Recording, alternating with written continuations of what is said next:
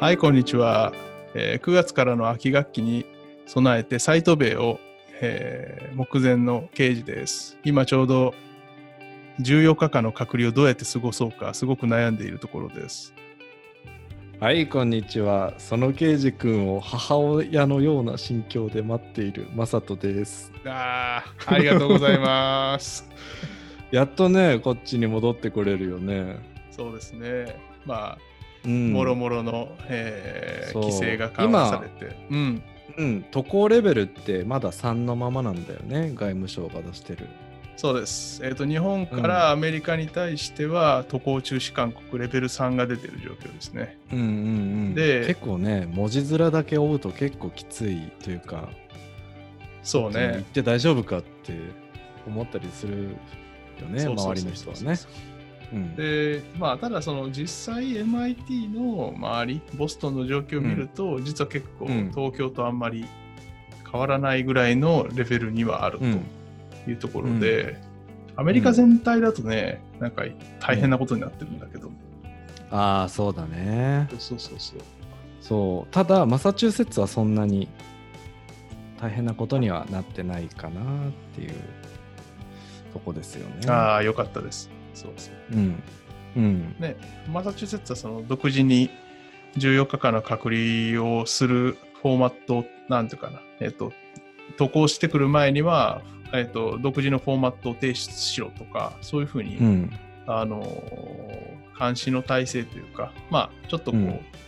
そういうのを強めてたりしてるので、まあ、うまくそうん。の、最初ね、マサチューセッツもすごい感染者数爆発して、大そうだ変ねだったけど、あれはうまく抑え込んでるような気がするね。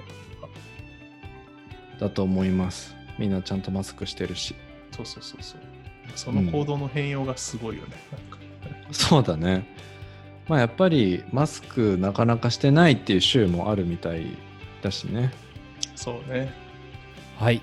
ステップファンクションでは、キャリアに悩んだ末に、テクノロジーリーダーを目指して留学を決意した2人のエンジニア、ケイジとマサトが、MIT での留学生活やキャリアにまつわるトピックを語ります。今回から複数回にわたり、志望動機書、エッセイ、推薦状、インタビューに関するシリーズをお送りします。それでは本編です。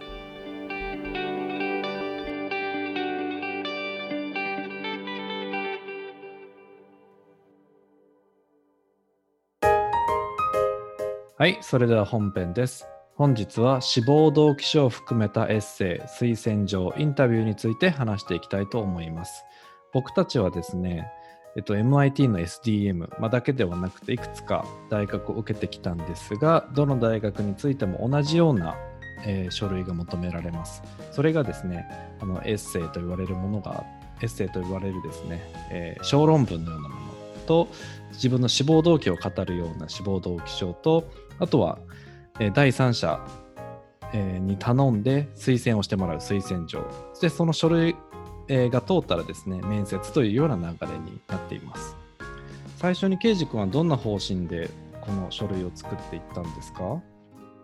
実際、えっ、と、エッセイ、まあ、その、志望動機書なり、えっ、と、レコメンデーションレターなり、あとは一番最初に書くのはもしかしたら職務経歴書、いわゆるレジュメかもしれないですけど、ここの辺って、えっと、一個一個をこう、格好撃破していくんではなくて、えっと、全体のストーリーをまず立てるのが結構重要だなと思いましたと。要するにうん自分自身はどういう人間かっていうのを全体的にこう、まあ、いわゆるなホリスティックっていう表現を使うらしいんですけど、うんうんうんなんか自分自身がどういう人間かっていうのを表して、で、自分自身がキャリアがどういうふうに思考してきて、今どこにいて、だからこういうことをやりたいみたいな。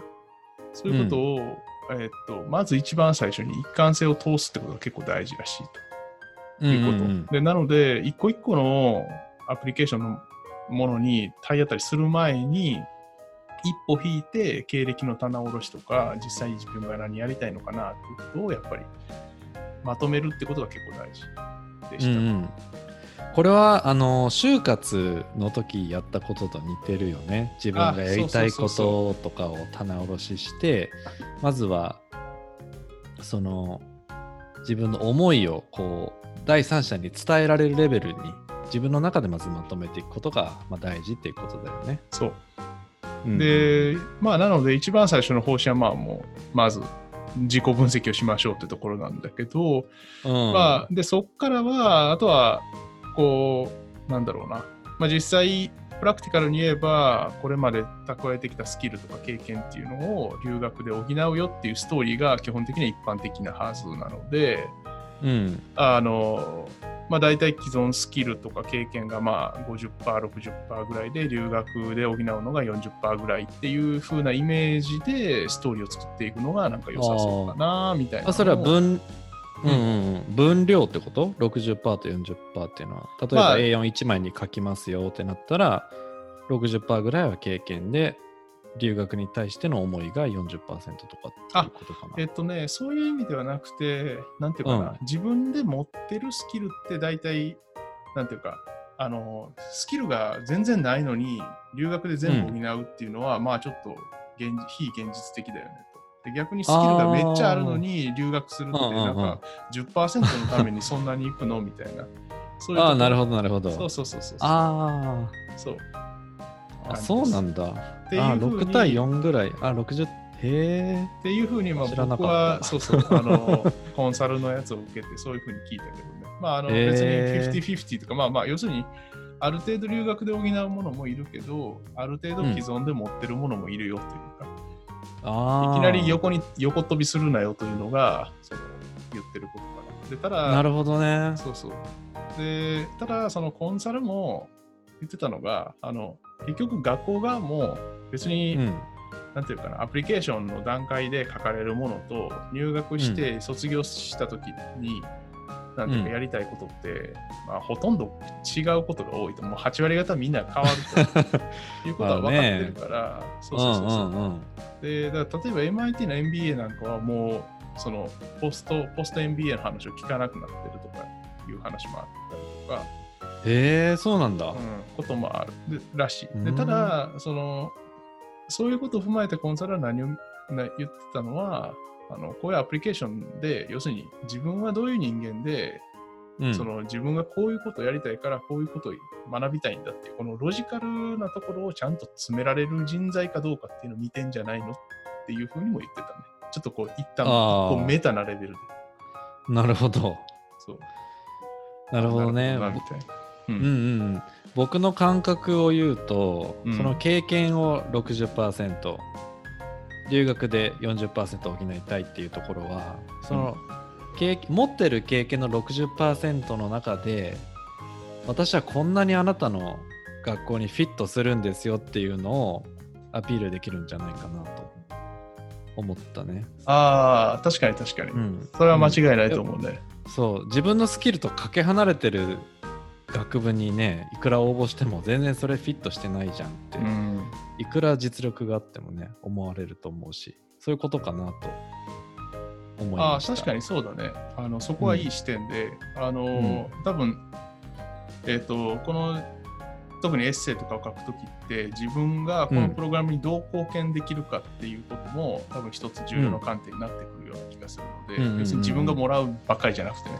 で、その時に、あのカルチャーにフィットしてるっていうポイントはそうだし、あとはその留学で補うスキルの部分に関しても、なんだろう、こういうプロジェクトにやあの積極的に参加してみたいとか、こういう学生のコミュニティに参加して自分も頑張っていきたいみたいな、いうふうにアピールすれば、その既存スキルだけじゃなくて、こう、うん、うんゲインしていくときにも貢献してるよみたいなことも言えるなるほど。ねそうそうそうそう。ここでさ聞いてみたいなと思ったのがさうんそのカルチャーにフィットするっていうこととスキルにフィットするっていうことは、まあ、うんイコールではないわけじゃないですか。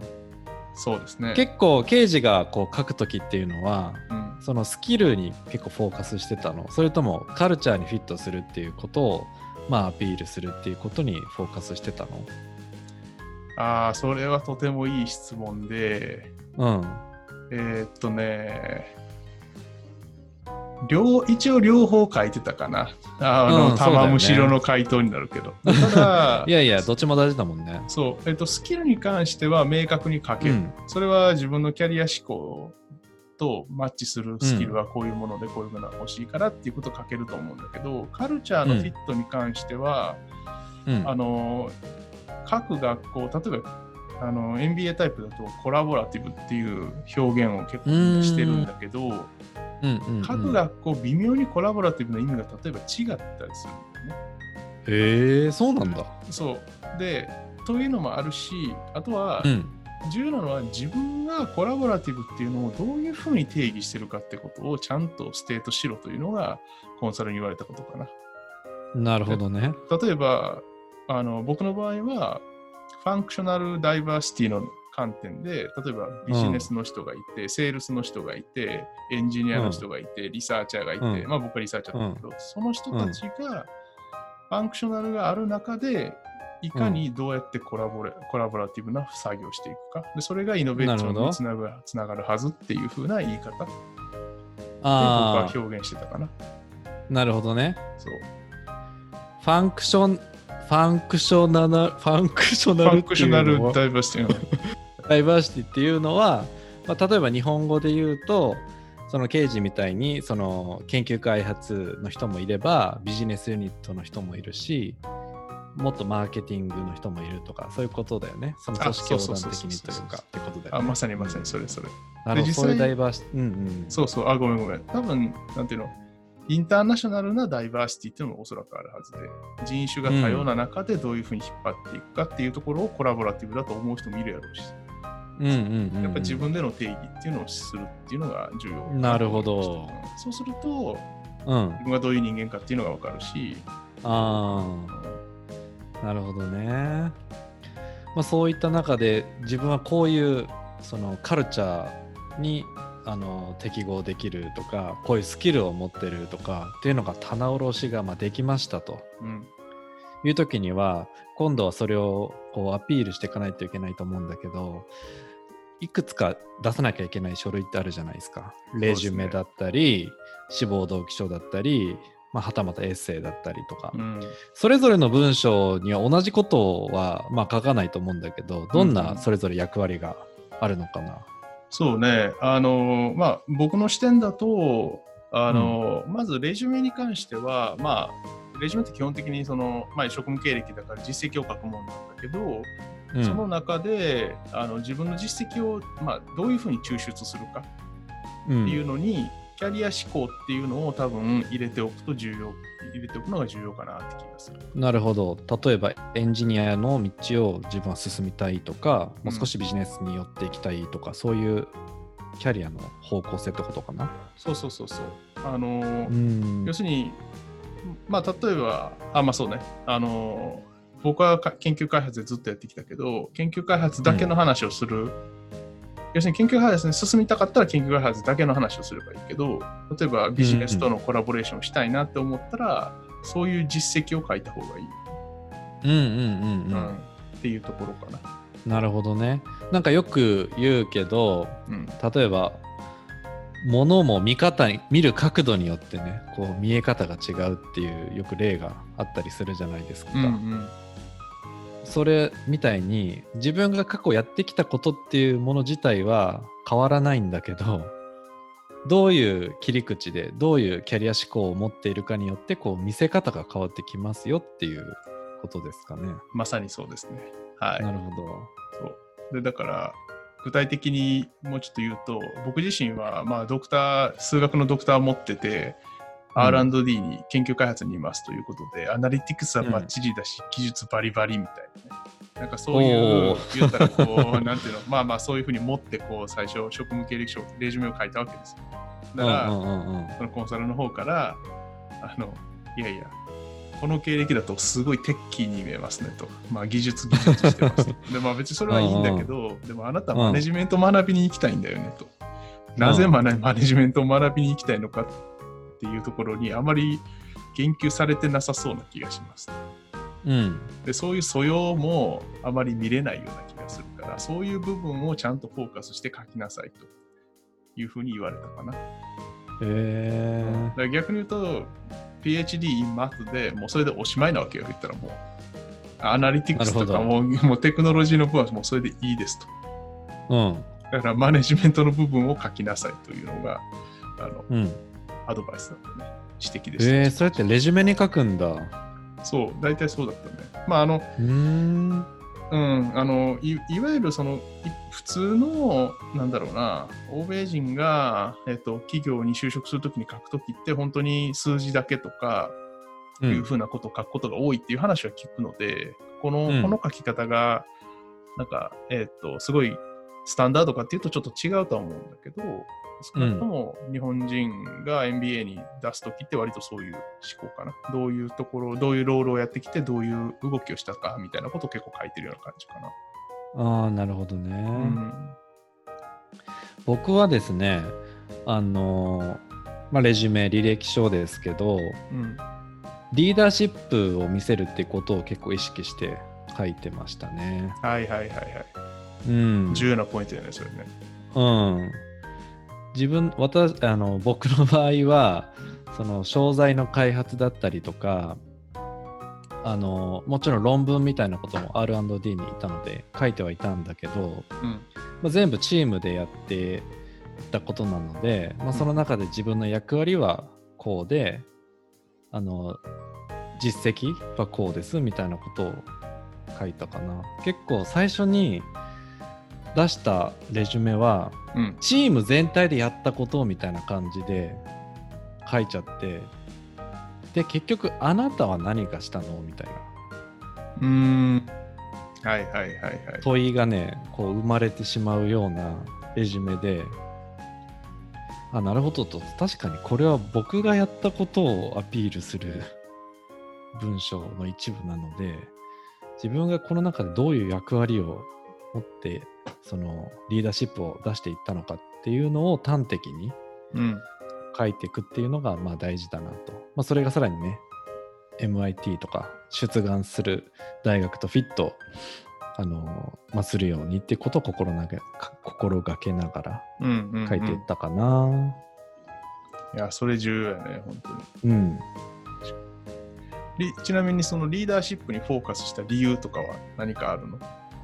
えっと少し調べると MIT、まあ、SDM はリーダーシップに関するあのエッセイうん。を書くっていうことも聞いていたし、うん。実際にそのミッションにおいてもテクノロジーリーダーテクニカルリーダーを育てるっていうふうに書いてあったのでやっうんうん。ぱりそのそういうミッションからこう読み解きながら書いどういうことをアピールすべきかなっていうのを考えたかな。ああ、なるほど。うんはい。それはちょっとい一歩引いて言うけど、あーえっと、レジュメって割とうん。なんか共通に出すもんな気がするんだよね。複数の学校に割と同じものを出すような気がするんだけど、そういうふうに MIT 向けに作っておくと、他の学校にもまあ割と刺さりやすそうだったって感じかな。そう。あの実際本当はね各大学書き直すのが理想だと思うんだよねまあまあまあまあまあまあ。でも僕の場合7個を受けたんですよはいはいはいはい。俺も7 7個受けた。うん。7個受けた？受けた受けた。正直あの出願するタイミングもすごくね近いしうんそのそれぞれ個別に対応するって正直難しいから自分が本当に行きたいところに一番時間かけて準備したんですよねなるほどなるほどなるほそうまあリーダーシップってねそんなに他の大学でも違和感ないしうんど。そうだね。本うんそうかなそ当になるほど。う、うんそうそうそうそれはいい戦略ですね。確かに。うんなるほど。OK OK。じゃああと今レジュメの話をしていったんですがはい。まだありますか？レジュメについてそうですね。ちょっとだけ詳細話そうかなと思うんですけど、うんまあ自分の経験だけど、うんえっと、まあレジュメに書くのって基本的には、えっと、まあ職務経験がうんうんまず一番上に来るでしょうと。あとはまあ僕の場合は研究だったから、研究開発だったから論文とか特許っていうのが来ますと。であとは学歴を書いて追加情報みたいなのを足していくかなみたいな感じがオーソドックスかなと思ってますと。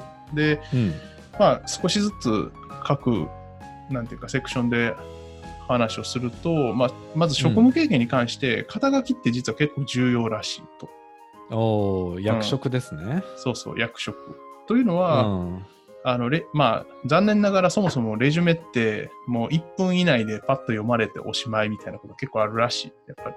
うん。そんなに時間をかけられないっていうのがあるので、うん肩書きでこういうこの人は一体何をやってるのかっていうのが割と分かる方が多分重要。うん。逆に言うと肩書きと大きく外れてるようなことをやってると、あのうんそれはそれで結構ちゃんと説明が必要って感じ。でなので、うんうんうん。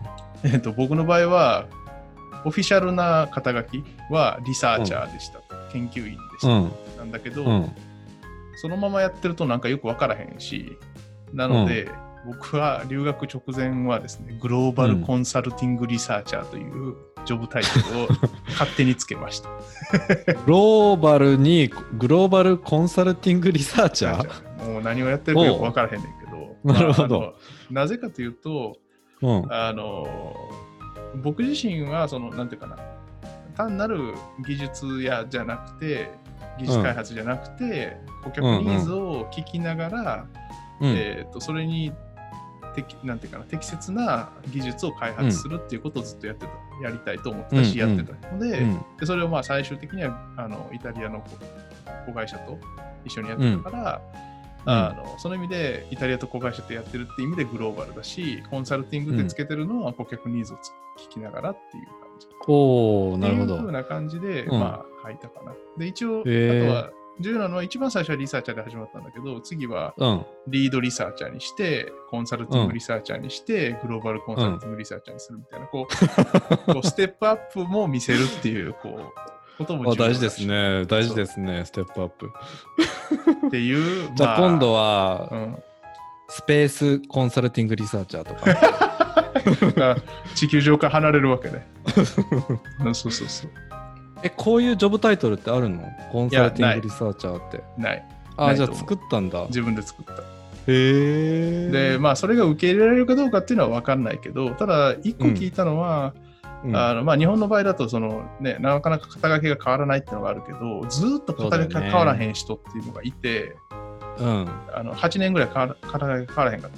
それウォートンやったかな、かなんか、うんなんか、受けた人がすごい経歴がピカピカなのに、肩書きが変わらへんかったってことで、うん。あの残念、残念でしたっていう話が過去にあったっていう話も聞いたことがあるね。えー、そうなんだ。うん。で、まあ MBA タイプだとそういうこともあるらしいというので、えーだ。から日本のそのいわゆるロールが変わらない、そのオフィシャルなロールが変わらないっていうのは、グローバルに見れば非常に特殊なことなので、それを踏まえて、う自分に味付けをするってことが重要っぽいね。確かに、確かに。うん同級生とかみんなね、結構、肩書き見るとね、すごい、なんかちゃんとしてるよね。ちゃんとしてるっていうか。あそうそうそうそう。うんジョブがい、いわゆるその最近言われてるジョブ型なのかもしれんけど、そのロールがしっかりしてるよね。でだから、うんそう、やることが変わるときはロールが変わるんだという認識うんうんうん。がやっぱり徹底されてる気がするなと。うんうん、はいや、実はね、この問題はね、全く一緒で、僕も、僕は一般社員だったんです ごい広いずな。うん、そう。その研究員というものすらなく、あ、そうな一の、般社員。そう、うちはそういう感じで、もう8年間、それこそさそのウォートンの人と同じく、ずーっと一般社員の役職だったんですよ。はいはいはいはい。また小なんかその等級と役職って別じゃないですか。あ、そうだね。うん。うん、その等級はまあその何年かごとに上がっていくんだけど役職はずっと一般社員だったから、ね、全然プロモーションしてないっていうことになるのでうん。レジュメ上ねはいはい。僕はねあのグローバルスーパーエンジニアって書きたかったんだけど そうじゃなくて普通になんかその SDM がエンジニアを求めてるっていうのがあったから、うん。まあ、研究開発なんだけどあえてその最初はまあエンジニアから始まって次シシニアうんエンジニアにななりました。その次にチーフになりましたみたいなお感じでその前にシニアとかチーフとかつけてステップアップしますよみたいな、うん。してますよっていうことにした。いや、重要、重要、重うんうんうん。要。なるほど。すごいね。チーフエンジニアって聞くと思う。めちゃめちゃあれやね。すごそう。でしょ？すごそうでしょ？うんいやでもねグローバルコンサルティングリサーチはもうすごそうだよ。いや、もう意味わからんからね。ほんまかみたいな。いうん。やそうそうそう。いや、すいません。これはねみんな結構悩むんじゃないかな。自分いや、絶対悩むと思う。ううんうんん。うんそう。そんな感じですね。まあ、職務経験が多分一番重要なところなので、ここには結構うんそうやって、どうやって自分を入れ付けするかってことまで考えて書いた方がいいかなっていうのがうんうんうん感じかな。二、人ともそんな感じじゃうない、んうんなうんうんそうだね。あと、まあ、ちょっと別の話をすると、えっと、あ別のセクションの話は、まあ、僕はその研究開発だったから論文とか特許っていうのが、まあ、一つ、なんか自分の業績を測る指標だったので、まあ、実際にはうん。きょ強調ばっかりで、僕、ファーストオーサーのもものってほとんどなかったんだけど、論文とか特許っていうのを書いたかなと感じです。うんうんうん。で、意外だったんだけど、MIT に来て、実は特許持ってますっていうと、結構珍しいっていうふうに見られるみたいうん。あの別の学校に行った人も、えっとエンジニア、まあ、うちの会社でエンジニアで行くと、エンジニアだと大体特許何本か持ってる人が多いんだけど、あのそういうところに行くと、おお前特許持ってんのかよみたいな感じで言われることがあるので、うんうんうんまあ、持ってるなら書いた方がいいよねっていう感じかな。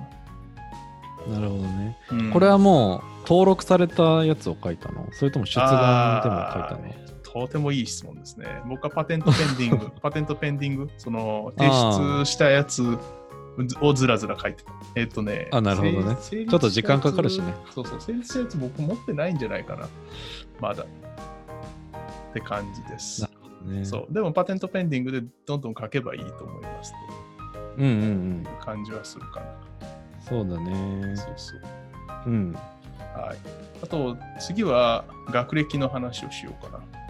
えっと、学歴は、まあ、基本的にはスタンダードで、えっと、専攻を書いて、あとは GPA、良ければ GPA を書いて、僕の場合はドクターまで行ったので、えっと、博士論文のタイトルとか、あとは書いた論文数とかもちょっと書いたかな、みたいな感じです。うんうんうんであと、まあ、僕、その、博士2年のと2年生の時に、えっと、10週間のサマースクールに、あの奨学金もらって参加したことがあったんで、そういうことも書いたりしたかな。あとは、そうそう。あとは、まあ、あの、学歴のところに書くか、1個セクションを別に切って書くかはあると思うんだけど、受賞歴とか何かがあるんだったら、そういうのはうん絶対書いといた方がいいし、複数あるんだったら、その、アワードっていうセクションを設けて、そこにずらずらうん。並べてもいいかなって気はする。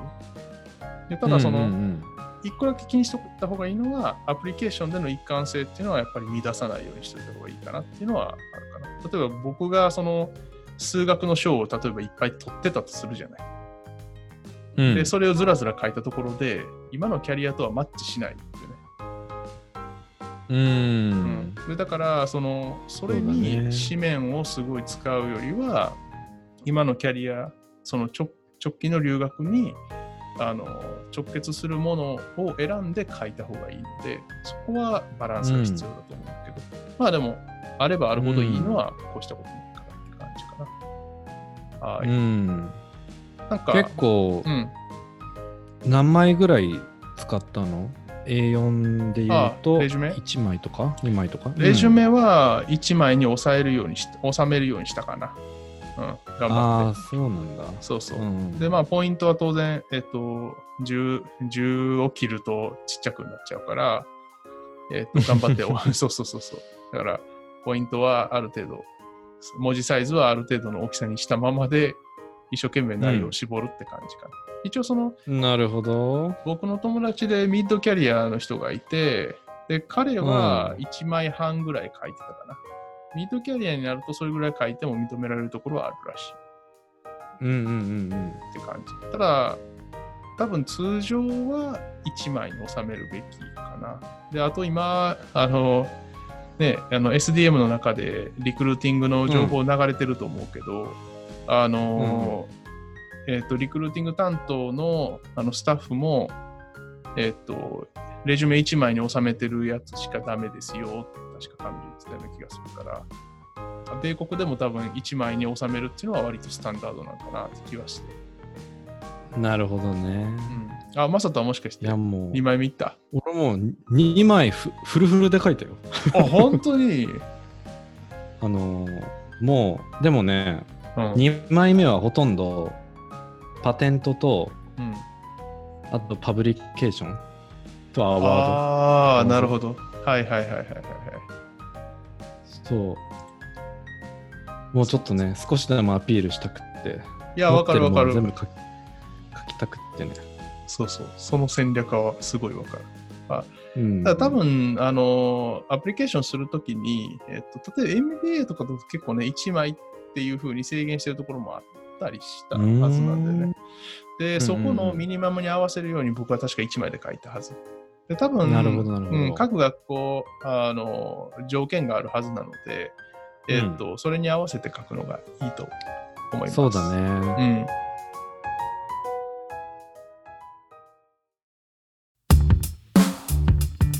はい、いかがだったでしょうか？今日のトーク内容のショーノートは、ステップファンクションのウェブページにも記載しています。また、ステップファンクションでは Twitter でも発信しています。ご感想や質問、メッセージは、ハッシュタグ、ステップファンクションをつけてお寄せください。ステップは P を2つ重ねています。次回は、志望動機書やエッセイの書き方についてお届けします。それではまたお耳にかかりましょう。ではまた。